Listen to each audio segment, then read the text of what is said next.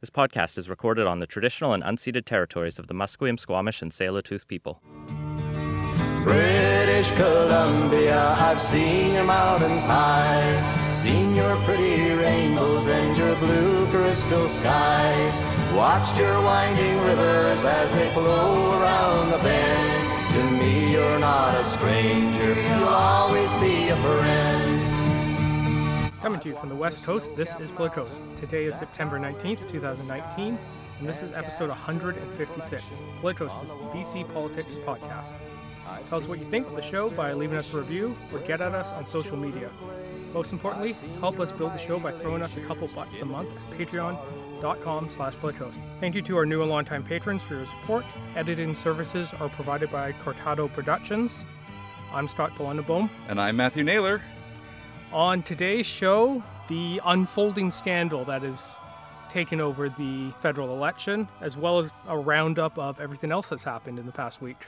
Yeah, I, I agreed to do this doubleheader before this story broke, so I'm so glad that I managed to squeeze that into my schedule. Uh, also on the show, a rundown of the report of the provincial auditor that says that BC's legislature needs tighter expense rules. Coast is in partnership with BC Today, British Columbia's daily newsletter dedicated exclusively to BC politics. Sign up for a free trial to have unique coverage of the BC legislature delivered to your inbox every morning. Listeners to Coast enter the offer code CITIZEN, all lowercase, for access to a special rate. For your free two week trial, the newsletter, go to BritishColumbiaToday.ca. That I think about sums it up as we move into segment one. Uh, no, no clever title this week because it just doesn't feel right. No. With all that's happening here. So to get right into it, the big news that broke yesterday from Time Magazine of all places. Yeah, and which has will, managed to make its way all around the world. Uh, is that there were several photos that have surfaced of Prime Minister Justin Trudeau in various forms of blackface. Yeah, um, so these are not recent photos. I mean, not that that really excuses very much, but these photos are from at least a the the original one that broke in Time magazine is from around the period when uh, Justin Trudeau was a teacher at West Point Grey Academy, and he was dressing up for the Arabian Nights Gala. No one else at the gala was dressed up in brownface, but Justin uh, decided that it was in his apology. He says, Sometimes I get way too into costumes, which uh, honestly, I kind of believe. I think we've already seen that one with the India trip. Yeah. Which has also shed a new light on the India trip stuff, which did not expect that would resurface. But Yeah. He's just it's one of those things where I I do kind of make a distinction between malicious racism and stupid racism. And this is definitely stupid racism. It's still racist and harmful, don't get me wrong. Yeah, we should be very clear upfront about this. This isn't you know just controversial or offensive. It's racist. Yeah, it's racist and harmful to people. I, I mean, it's quite a bit better that it happened in the spring of 2001 than the fall of 2001 because in the fall of 2001 it would have been a hate crime. But uh, the it's bad either way. Yeah, I don't think it really actually makes it any better. No, it, nothing makes this better. It's just that it makes it not worse. the there was also a photo of him. I think on a roller coaster. I couldn't really wearing like a afro wig and in full blackface. Oh, uh, so that it one looked... came out later that night. Um, Hooray! Uh, which for the timeline here, so this made sense. This story broke. Trudeau finally addressed the press on his plane, and afterwards wasn't entirely sure what, how many times he'd be in blackface. Uh, when asked by the press, he said that there was one other th- time he knew of, which already that's a bad qualifier when we're talking about this. So shortly afterwards, it came out. There's another one from when he was a teenager in a talent show singing. Uh, I mean, I'm just really thankful that for my grade seven production of You Can't Take It With You, in which I was playing a character which in the original text was uh, the black butler Donald my school decided to not uh, have race reflective makeup uh, on it and uh, and just decided to I mean, I, I know that the character was still black because there were a bunch of references to Porgy and Bess, but I was just me. And I think that was what was appropriate at the Arabian Nights Gala, Justin. I'm so furious. I'm just like this is just shy of being disqualifying for me and had the other parties not diverged so much from my philosophical and policy goals, I would find it very difficult and, indeed am going to have a kind of gross pit in my stomach when I do cast my ballot for my liberal candidate, but ugh it's just defeating. I, I think that yeah sums up the I think general mood of national disgust. But then overnight or early this morning, it was, there was another instance that had broached. Uh, Global News had gotten a copy of a video that also showed Trudeau in blackface, uh, so bringing the total up to three. And a little late earlier today, La Presse reported that the Liberals are expecting more to come out. Great. I haven't seen the third video. I've only seen the roller coaster and the Arabian Nights gala. Uh, I really wasn't impressed with the slight implication that the liberal spokesperson was hinting at during their presser when they were suggesting that maybe he was painted blue. Uh, because Was that the the Liberals actually suggested? I th- it was sort of an intimation. It, Okay. Like I- think the idea was that like Oh, is that genie He was painted as the genie, but I I don't think that was the case, and I think they should be ashamed of themselves for even intimating it.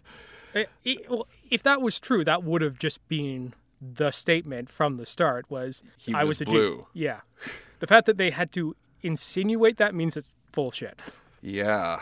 So let's let's give a rundown of the fantastic responses of the other party leaders. Starting with, of course, Andrew Scheer, who was what shocked and disappointed. Was that? Yeah. Yeah. Uh, I can't quite recall if he called for the prime minister's resignation, but he's done it so many times now I've lost count. But yeah, the, the shot suddenly really concerned about racism in Canada, yeah. I mean, Wh- which is uh, being a little disconcerting. Just how quickly people are jumping on this who don't care any other time. Yeah.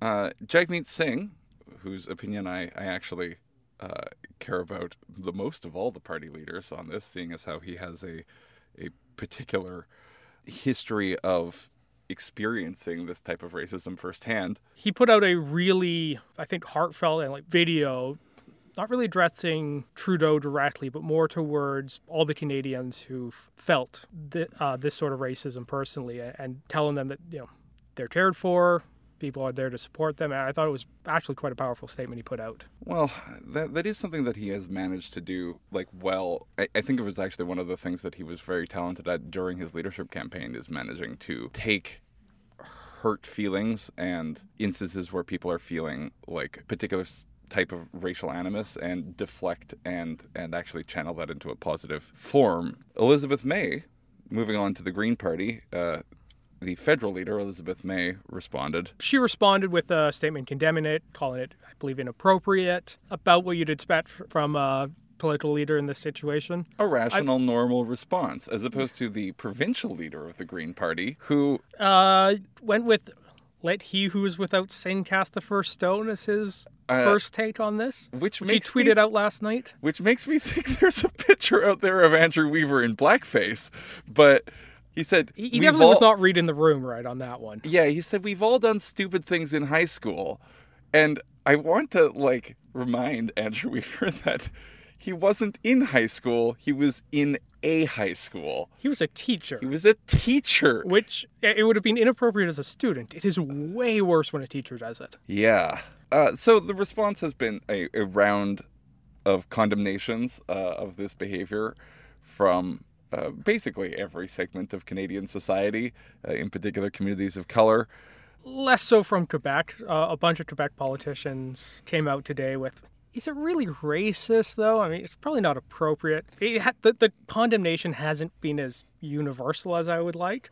No, No, no, nor- nor, nor from Bernier too, who oh yeah, I, to- no, no. I assume that Maxime Bernier just endorsed Justin Trudeau well, point. he he put out probably the most carefully worded statement of anyone here, trying to not offend his base while also denouncing it. there is such a generational divide on this one because I think that a lot of boomers just don't see this as a problem because they were raised in uh, an era where minstrelsy was still like pretty widely practiced. I think the BBC was doing minstrel shows up until the like mid '70s or something. Yeah, and you know, Michael Geller, paragon of the BC political pundit corps, uh, apparently was attending a party that five women apparently showed up independently dressed as Aunt Jemima. Racist? Absolutely not. Oh wait. That that was his quote on it. yeah. Yeah, the, the it it absolutely was. Yeah, yeah. But they don't it's like the the boomer blinder syndrome. It's just like what? My actions ruined the world? And then there's the next generation down, Gen X, which is like, "Oh, oh, whoops." Uh, which I think largely sums up the prime minister's response to this whole thing. And, and not that millennials are particularly a non-racist group of people, but uh, I think the condemnation has been wider and more unadulterated in its con- uh, you know negative reaction to Justin Trudeau. Which now we can move into what is the effect of this on the election. Now Yeah. that we've covered the is it bad, which I think uh, sh- is what most media should have been doing, uh, rather than how will this affect the election as the first thing. Now we can move into it. Will it affect the election, Scott? Probably. Well, yes. How much so, I think, is still up in the air, and like it's undoubtedly going to affect the election. Uh, more, I think, definitely more so now than my initial thoughts on it uh, when there was just one photo. Now that it's established itself as kind of a repeated pattern behavior, and there's hints that there might be more dropping. I think this is going to have a lot more staying power. Whether it has four weeks staying power and the topic of conversation will change between now and October, it's hard to say. Yeah, I'm not sure that it has the staying power that I, I think some people might think it does, in part because we're pretty inoculated from racism because we are bombarded with it all the time. Th- uh, There's also that, that it's hard to keep a media story going without new stuff. Yeah. So if we keep getting more of these pictures coming out, then yeah, we'll definitely continue on. But it's hard to for the media to generate much conversation about something when nothing has happened in three weeks.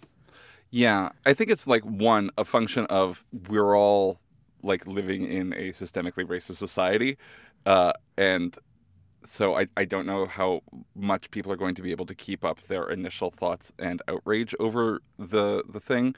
Two, I don't think the media is is going to be able to do that either. Three, it is going to be a race through the opposition files, like the Oppo files, to find any candidate and basically besmirch anyone who has ever done anything uh, close to this. Uh, and, and that, of course, has started already with information dropping about a conservative candidate attending a Christmas party, basically, where a, a Dutch character, Zwarte Piet, uh, was like there were like eight of them. Yeah. So this was conservative candidate from out in Langley, Tamara Jansen, and it's alleged that she participated on it, though it's not. cl- There's been some back and forth on whether or not she actually put on the blackface or not. But yeah, there's a uh, in the Dutch Christmas tradition. Uh, you don't have Santa Claus; you have Sinterklaas, who's similar, comes up from Spain to distribute candy and whatnot, and in the tradition has a Moorish helper and um, Black Peter, Zwarte Piet in Dutch. And as the traditional celebrations happen in the Netherlands, a lot of people dress up in as Zwarte Piet, including with the blackface on. And it appears that that tradition has made its way to Canada in some Dutch communities here, which is not great. uh, we are a true cultural mosaic. So th- this is controversial over in Europe too. That they're starting to slowly phase it out, though not nearly enough. And actually, the Dutch prime minister has also done blackface as Zwarte Piet. So, but there has not been nearly the pushback there. So you can tell they're not quite as far along on that one. So that came out today. I think landed with a bit of a thud just because everyone's attention was on the prime minister. Yeah. This is going to be a problem primarily in terms of turnout, in my opinion. Uh, the big change in the 2015 election was that Justin Trudeau was able to activate a large swath of people who were not voters in the prior elections. Many of those people were first time voters. Uh, who were eligible for the first time to vote, who had come of age between the 2011 and 2015 elections. Millennials will be the largest voting bloc in Canada this time around. Uh, whether they outvote the boomers, uh, who are the second largest voting population, is going to be an open question because uh, this is going to, in my opinion, you know, as a professional pundit, uh, going to turn off millennials way more than it does uh, an older generation. Yeah, so some of the conversation yesterday was will this help Andrew Scheer? And in that sense, probably not because you're going to see a lot of defections from people who would have voted Liberal now going to the Conservatives. But yeah, that's not that's not a reaction that someone who was offended by the the this particular behavior is going to have naturally. I yeah, think. but the Conservative vote is a has a pretty solid turnout regardless of the goings on in the election. So even if the same number of people show up to vote Conservative, if the Liberal turnout gets depressed by this, it will help the Conservatives. so, why are we only hearing about this now, and why in time? Yeah, so that's those are kind of the two other big questions that emerged from this. Is well, this was in a yearbook. Like, this should not have been hard to find. It's kind of like the classic thing that people start their Oppo research on is checking the yearbooks Yeah, it's and what pass them, you know, where people worked and all of that stuff. And both of those check boxes would have found this one. They looked there, so that's odd, especially now that the two other things have popped up within a day.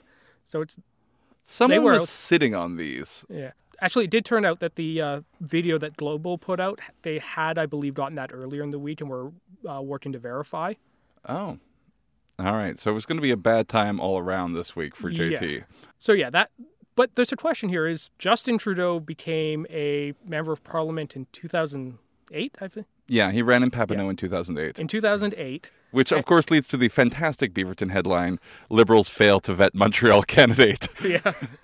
But yeah, he, he has been in public life for some time. These photos have been out there during that entire time and were a good deal more recent in 2008 than they are in 2019. Yeah. So there was 2008. That didn't pop up in the election there, either in the vetting or uh, any of the opposition. Especially since it- he was running against a uh, a black candidate in that riding, uh, Vivian Barbot, who was the Bloc MP at the time. Right. So it's surprising it didn't come up then. Then there was the leadership race. Well, there's an intervening election, the leadership race he won, the last election. If this had come out during that one, I mean, by no means guaranteed that Stephen Harper would still be prime minister, but it would have definitely improved his odds significantly. So why the hell didn't the Conservatives find it then, or the NDP for that matter? Yeah, I'm not sure. Like, it's an interesting counterfactual to to ponder. Is like, would this have have uh, halted the conservative tailspin that occurred in the the final week and a half of the campaign after the barbaric cultural practices hotline was announced? Might have actually ended up just saving Mulcair's ass, but Yeah, that's true. It held the liberals to a minority, and maybe even would have led to the eventual long-term collapse of the Liberal Party. But those are yeah, all various counterfactuals. The point is, there, was a lot of incentive to find it throughout the years on this one, and it's weird that it ha- didn't come up until now. I'm very curious as to who got paid for this. M- mostly because I'm wondering why. I- I'm assuming it would have been offered to Post Media, and and why they decided to pass on it, and if so, was it related to Elections Canada's like speech restriction laws? Probably not. I don't think so, But- I, I don't think they're that relevant to what to media coverage. No, but like there, there is a kind of Like I guess like opposition research could be an in-kind contribution, maybe, but like it's like I, I'm wondering why. Again, why now? Why time? Yeah, that, that that's one of the confusing bits. In the Time article, though, they do mention that several people they contacted at the uh, West Point Grey Academy, which we should mention is a very swanky private school, here uh, declined to comment on it, citing you know loyalty to Justin Trudeau. And there was definitely a sense read in the article that there was a closing ranks around the school. Yeah, uh, especially since this apparently was a annual gala, Uh, not that anyone else was wearing brown face at that particular event, but unfortunately, this has become a international news story, and gods, I love it when Canada makes the news internationally. It's always because we're doing something great. Uh, so I saw earlier today that this was in fact the top trending story worldwide. Yeah, fantastic. When when you mentioned that you saw it was the, the number one story on on uh, a Dutch newspaper that you were checking, I, I decided to go check my Norwegian news source, and it wasn't on the front page, but it is a major story uh, in the world news section, with the photo just blasting across everything, and it doesn't paint us in the best. No, Like- it's definitely not the Canada's back that we were promised. No. But if we are going to be talking about what people around the world are talking about, let's segue into something that like was roughly that quote. People around the world are dying to do vote, uh, followed by an appendation to that quote by Rick Mercer, conservative. It's quite the segue there. Yep, That might be the best segue we've had so far. It's a couple backflips and a double lutz. All right, I've I've done gymnastic figure skating, and we've now arrived uh, at another local riding controversy uh, in Burnaby North Seymour. Yeah, so this is the uh, riding that's currently held by Terry Beech. Uh, it's one of the more competitive ridings in the lower mainland here. And the local riding association for the Conservative Party put out on their Facebook page a picture of Rick Mercer with a famous quote of his about uh, how people need to get out there and vote. And then at the end of it, added their own little content of vote conservative. yeah. Uh, So Rick Mercer was clearly not happy about this. no, he was not, and contacted the National Conservative Campaign, who said, "We don't know what Burnaby North Seymour is doing on their Twitter feed."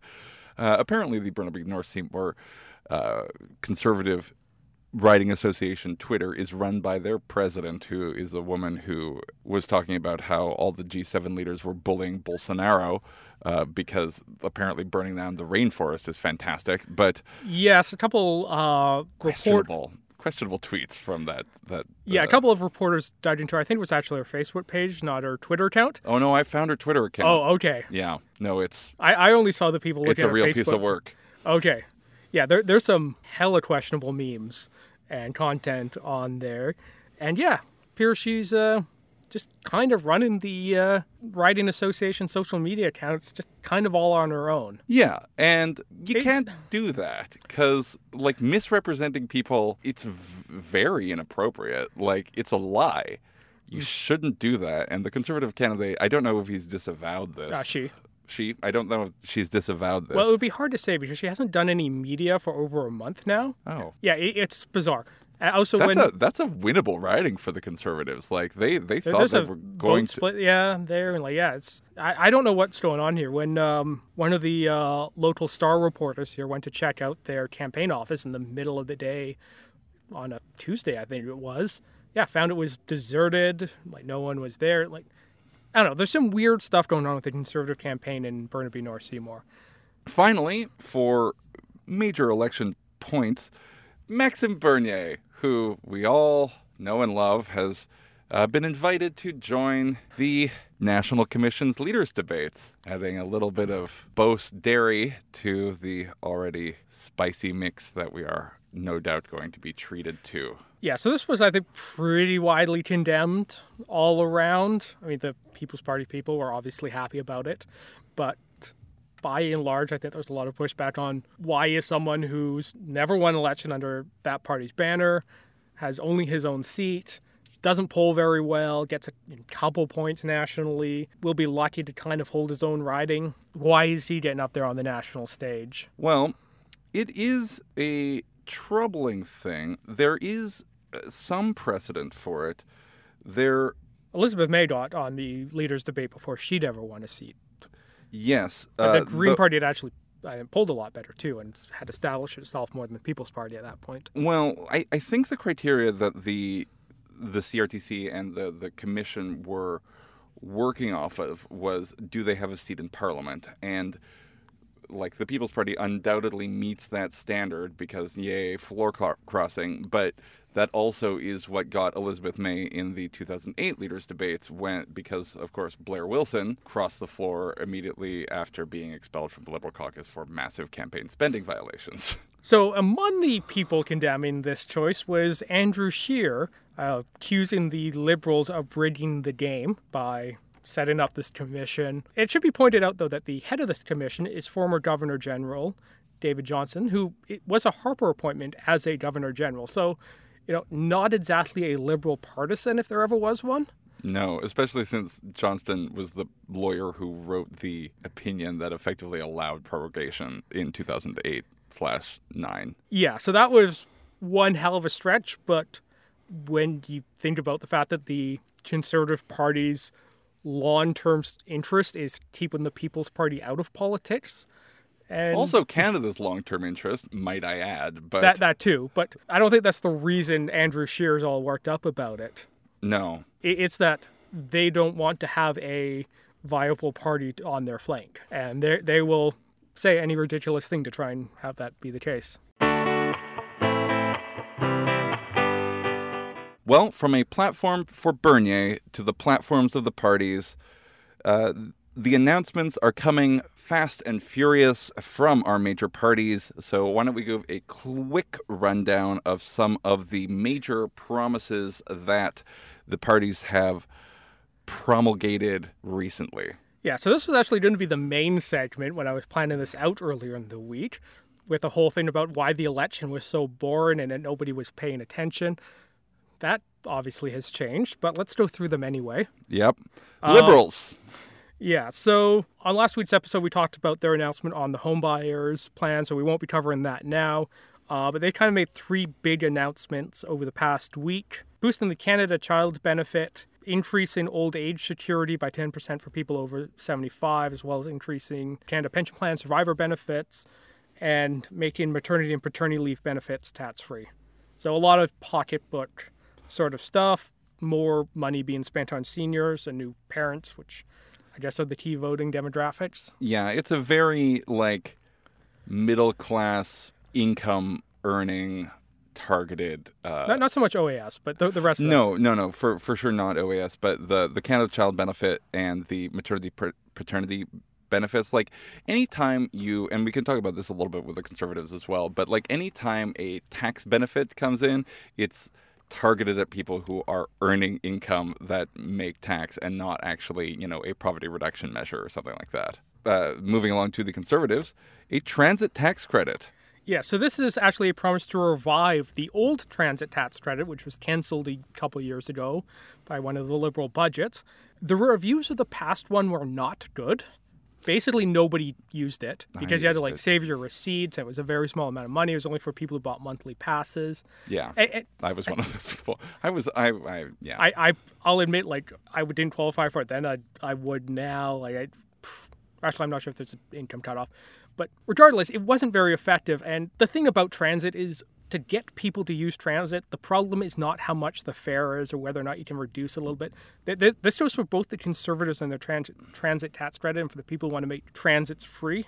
Mm-hmm. Spend the transit money on building better transit. Yes. If you actually want to get people to do it. it's it's very much like a baseball diamond in a cornfield. If you build it, they will come. Cuts to the bottom income tax bracket. So this was announced as the universal tax cut or universal tax credit initially, and there was a bunch of back and forth on. Yeah, so before we had something significant to talk about, a early a good chunk of this week was arguing about whether cutting the bottom tax bracket was truly universal or not. Like I said, the, the first couple weeks of this election were horribly boring.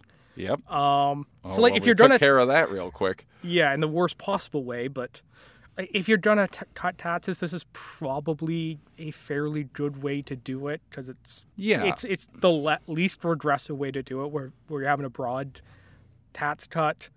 It's still probably not as good as increasing the working income tax benefit, But- but it'll it'll make everyone happy because everybody gets a little money out of it, Yes, except the people who don't work enough to pay taxes. But that's not that's really, clearly not their target demographic. Yeah, Andrew Shearer's big big base amongst that that demographic. And of course, increasing RESP contributions by government from 20% to 30%. And this Once- is, Once again, middle class yep, going after. Not much to say on that beyond. it's it's probably actually pretty good policy, but I haven't seen like any kind of breakdown on it. So Uh, next stuff is they promised to cut one and a half billion dollars in corporate welfare. Not really super clear on the specifics of that one, what corporate welfare was going to be cut, what they're defining as corporate welfare, whether it's only going to be direct contributions or the kind of big regulatory corporate welfare that, say, makes dairy producers, for example, very much more wealthier than they would be otherwise. Probably not that one. Probably not that one. For some reason, both the Liberals and the Conservatives have decided to stand shoulder to shoulder uh, in favor of dairy producers and against, of course, people wanting to buy their children milk. Or cheese that doesn't cost an arm and leg. Mm, I have, I have participated in cheese smuggling before. Every time I go down to the states, I'm yeah, I'm admitting to to evading customs, but it was many years ago, and I've never done it since. Uh, I buy a bunch of cheese, and I've always declared it. And I think a m- bunch of times I've been slightly over the limit, and the border guard is just like, "I'm not." I'm not dealing with It's cheese not worth the duty. paperwork. Yeah, I'm not dealing with cheese duty today. And finally, for the conservatives, uh, they're promising tax credit for maternity and paternity leave. So, like the liberals, but just less so. The NDP, a billion dollars, one billion dollars for childcare. So a lot of spending. Uh, yeah, I need to work with the provinces on that. Yeah. There, it's standard NDP policy, not much to really add to it. Uh, they just kind of expected. a price cap on cell phone bills. Also, one of those like long time NDP policies. Yeah, I- I, and honestly, also, it's just like the reason I don't vote NDP. It's like I agree with what you're trying to do. Like I would like to pay less money on my cell phone bill. I don't think that this is a very good way of bringing it about. Yeah, honestly, this might be one of the few positions where the NDP is less radical than I am. Where I just think we should nationalize the fucking telecoms. It's a natural. Well, that that was a surprise. like I said, it's one of the few areas the NDP is less radical than I am on because it's a natural monopoly. It's one of those things where you just can't get good market competition in. Have the government build it, run it. It's probably not going to be. I, it's not, it can't be more expensive, and it might make the government some money or drop cell phone bills. So you hear that, NDP, and everyone else. Incentives to buy built in Canada electric vehicles. Are there built in Canada electric vehicles? I think there there might be. I thought that the one there, there's the big, GM plant that was announced they were going to close, and I thought there was like one that that like well, I think it just means manufa- assembly here. Not, there was like a manufacturer that like left because it was so difficult to build uh, in Canada. So may- maybe. G- the- GM announced they were closing one of their plants uh, a while Oh back. no! This is like seven years ago. It's Oh, like a uh, they were a Quebec-based firm that There's a start. There's a startup here in Vancouver that does electric cars too. But I mean, EV credits probably good policy. The made in Canada bit, oh well. economic protectionism isn't great, but like it's the NDP. What do you expect? Well, one thing that I, I think is actually fantastic policy uh, fund First Nations education at the same level as non First Nations. What a good idea. Why the hell aren't we doing it already? Why indeed? Why indeed do we spend 50% of what we spend on every other Canadian on First Nations? It's almost like we're setting the system up so that people are driven into a cycle of poverty. It's almost like we are perpetuating a system of systemic racism that uh, is the natural successor to a horrible racist colonial state. This is the bare minimum that we should be doing. Uh, in fact, it is less than the bare minimum that we should be doing. This should already be policy. We should already be spending as much on infrastructure per capita on First Nations as we do on other Canadians, but we don't because of how federalism works and because we're bad. I have nothing more to say on the subject. The next promise the NDP is uh, actually a raft of policies to give Quebec more autonomy over stuff like language and immigration, which Great. I I don't think really squares well with the criticism the NDP has been making against Quebec and their recent policy moves around Bill 21, so this reads a bit like a transparent vote buying maneuver. Well, I have always suspected that the NDP is staunchly federalist, but the NPD, uh, perhaps a bit less so. Finally, dental coverage for households under $70,000 in income. I don't know why our mouth is the one part of our body that isn't covered by normal medicine. Oh, uh, I believe it was because the dentists were better organized than the, the doctors when Oh. we were bringing in the National Canada Health? Act. Yeah. Yeah. Well, that. that Path dependency is the answer, really. All right. Well, that's a stupid reason, but hooray. Yeah, it, it made sense. The $70,000, I guess it's a cost saving measure, but Yeah. Yeah, like it, vision and dental doesn't make these weird bits we've left out of the Canada Health Act don't make a lot of sense. Yeah, especially since like now, like we really do need to start talking about pharmacare because we, like we used to have to have pretty regular surgery to correct ulcers. We don't have to do that anymore because we have an antibiotic that corrects them. But that's not covered. Finally, the Green Party and a very dumb promise to eliminate post-secondary tuition. Yeah, so Speaking the evidence of middle class vote buying, by Yeah. the way. So the evidence on this one generally supports the idea that if you eliminate tuition, it's mostly that the benefits are mostly captured by the wealthier families. Yep. That the people who already have all the advantages re- regarding getting into post-secondary institutions. Yeah, the So- the appropriate amount of spending or the appropriate way to direct spending if you're going to be paying for people's tuition is to pay for people who are in the lower quartile of education, particularly those who have n- not had a parent go to post-secondary education because the number one determinant on whether someone attends a post-secondary institution is whether their parent has attended a post-secondary institution. Uh, additionally, the Green Party actually put out their full platform earlier this week, but we're saving going through that for uh, comparison episode a little later on once the other parties have theirs out. That would have been a really nice segment. It was only that last little bit. Yeah. unfortunately, we had to talk about the terribleness. Well, for something a little lighter, I guess, uh, the provincial auditor uh, has said that the BC legislature needs to tighten up their expense rules and oversight. So this is one of those things that have come out of the what feels like the saga that's lasted forever, but has only in fact been since last November regarding the clerk. I, I know. Oh my god! Like I was so shocked when they they like fired Craig James and Gary Lenz. Gary Lenz, the clerk of the house and the sergeant at arms, and Not just fire them, perp walk them out. yeah, the, I mean, you could you could be classier. Uh, but as it turns out, there was quite a bit of uh, questionable expensing uh, going on. Yes. And there have been claims from wood splitter. yes. Uh, so this is yeah, long continuation of that. Uh, there were claims from Darryl Plecas, and what is I think still the greatest quote in the last like decade of British Columbia politics about if you don't throw up, he'll resign over the uh, mismanagement of the legislature.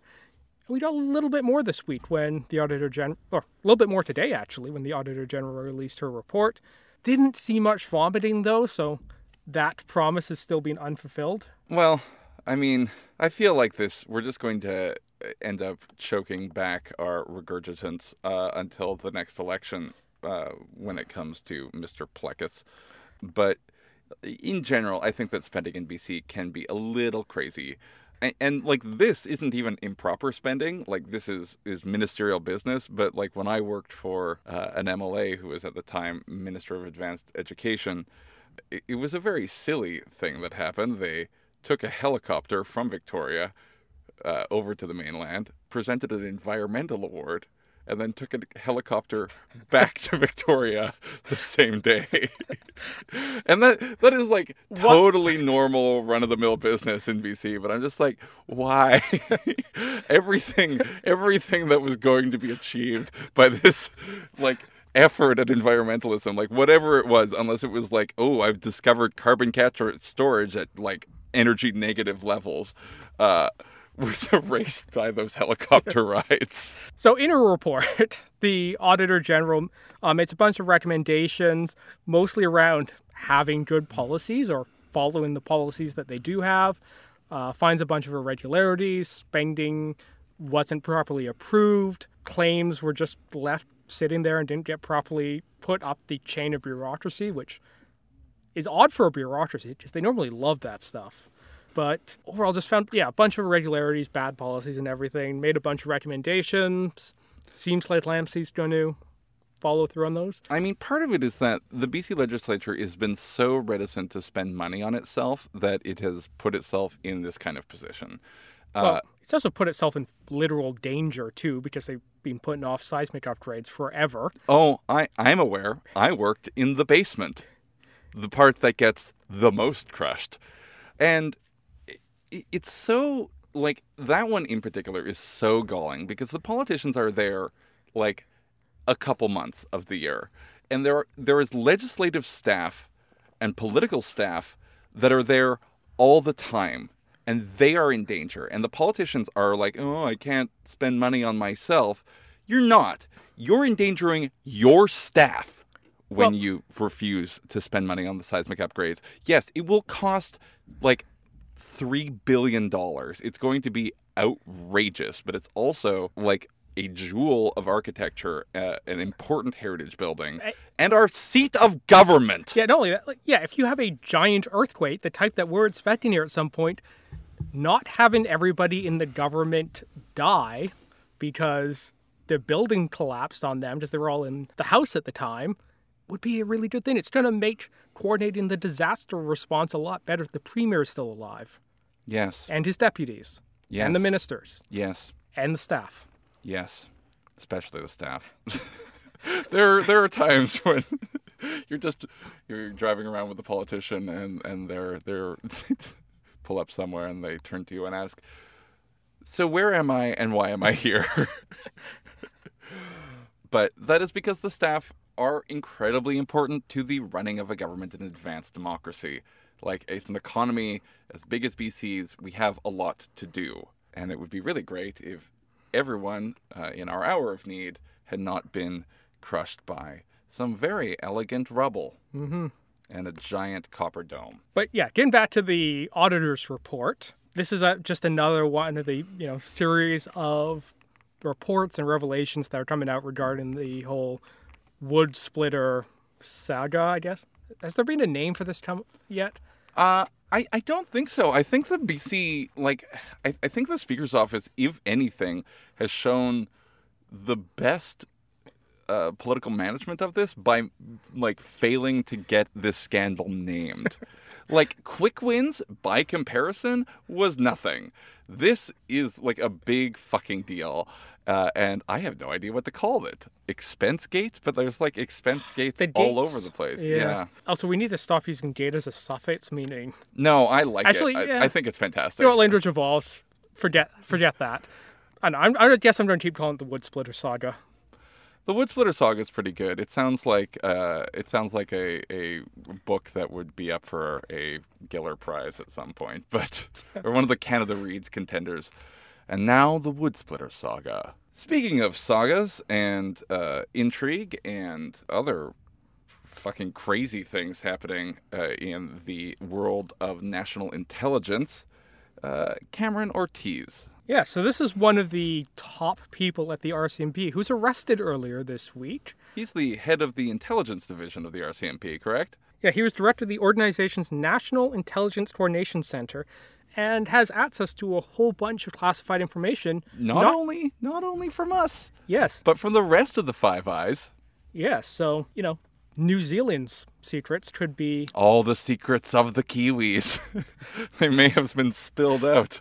Admittedly, we may not have focused on the most important Five Eyes partner right there, but um, Yeah, the others, of course, being Britain, the United States, and Australia. Yes. So potentially there's been compromise across the Five Eyes network. Uh, it's since come out that it looks like this was tied to a company actually here in BC that makes cell phones that are encrypted for cr- criminal use.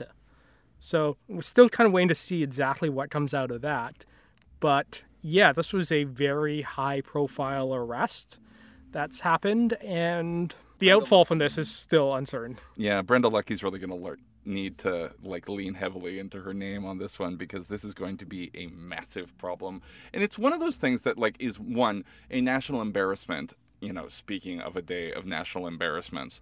Um, but like, in terms of operational security and the actual safety of Canadians, m- my thought is that, like, aside from people being racist towards each other, which continues to be a ever-present problem, uh, this will compromise our relationship with our intelligence sharing network, uh, which could leave us vulnerable to actual violence and attack. It, it's catastrophic. It's so embarrassing when this kind of thing happens, and we need to figure out why this like this keeps happening. Uh, m- part of my suspicion is that we like just don't do a very go- good job of vetting, which again. both One would hope the RCMP has better resources than the Liberal the Party. yes. So he has been, you know, he's a, he's a 47 year old man from Abbotsford, and he uh, graduated from UBC with a PhD. He had a bunch of debt. He wasn't great with money, and it was apparently ninety thousand dollars in debt in 2013. The cybersecurity focus that he had led him to become uh, a, a high flyer in the Canadian securities establishment, not actually the Canadian securities d- establishment, but yes. the, the RCMP securities branch. subdivision Yeah. branch. Yeah, actually, it's quite interesting that he's risen really high for someone who's not actually in the RCMP, but was a civilian employee, uh, and yeah, had access to a bunch of uh, operational data as well. So just a, it's a very big potential breach. So he has come to face seven charges, two criminal code and five from the uh, SOIA, which is the Security of Information Act. Uh, he faces from the criminal code breach of trust and unauthorized access of a computer, which is a part of the criminal code that I love. but and then under Securities of Information Act, it, basically the charges that you would expect, uh, multiple counts under Section 14, going back as far as 2015. So it's not like this is a problem that is new. It's, however, slightly heartening that the Section 22 charge under the SOIA was related to preparing to do something. So hopefully this was caught before the greatest amount of damage was done. We unfortunately don't know the rest of the details, seeing as how this podcast doesn't have a investigative reporting arm, but it, it yeah, is- no, we don't have the patron money yet. However, if you'd like to support, Visit us at patreon.com slash politicoast. Yes, that's going to be a very high level tier Yeah. before we launch that. But yeah, every little bit helps. Chip in $7,000, one for each of the charges faced by Mr. Ortis. A BC court has ruled that the province needs to revisit the uh, environmental assessment that it granted the Trans Mountain Pipeline project, uh, specifically because the basis for that approval was the National Energy Board granting approval, and that got overturned in a different court case. It's no longer valid to be used for this, and the BC government has to go back and reassess based on the new National Energy Board findings. They did also stress that because pipelines are a national jurisdiction, they can't actually deny it. So they have to f- thread this, revisit it, but you can't actually substantively block the project when you do so. Great. What what a non-story. Like it it's fantastic because the court has ordered the province to do the thing it did but again. Yes. I'm sure Michelle Mungall, David Eby, and John Horgan will be delighted that they basically have to approve this pipeline Again.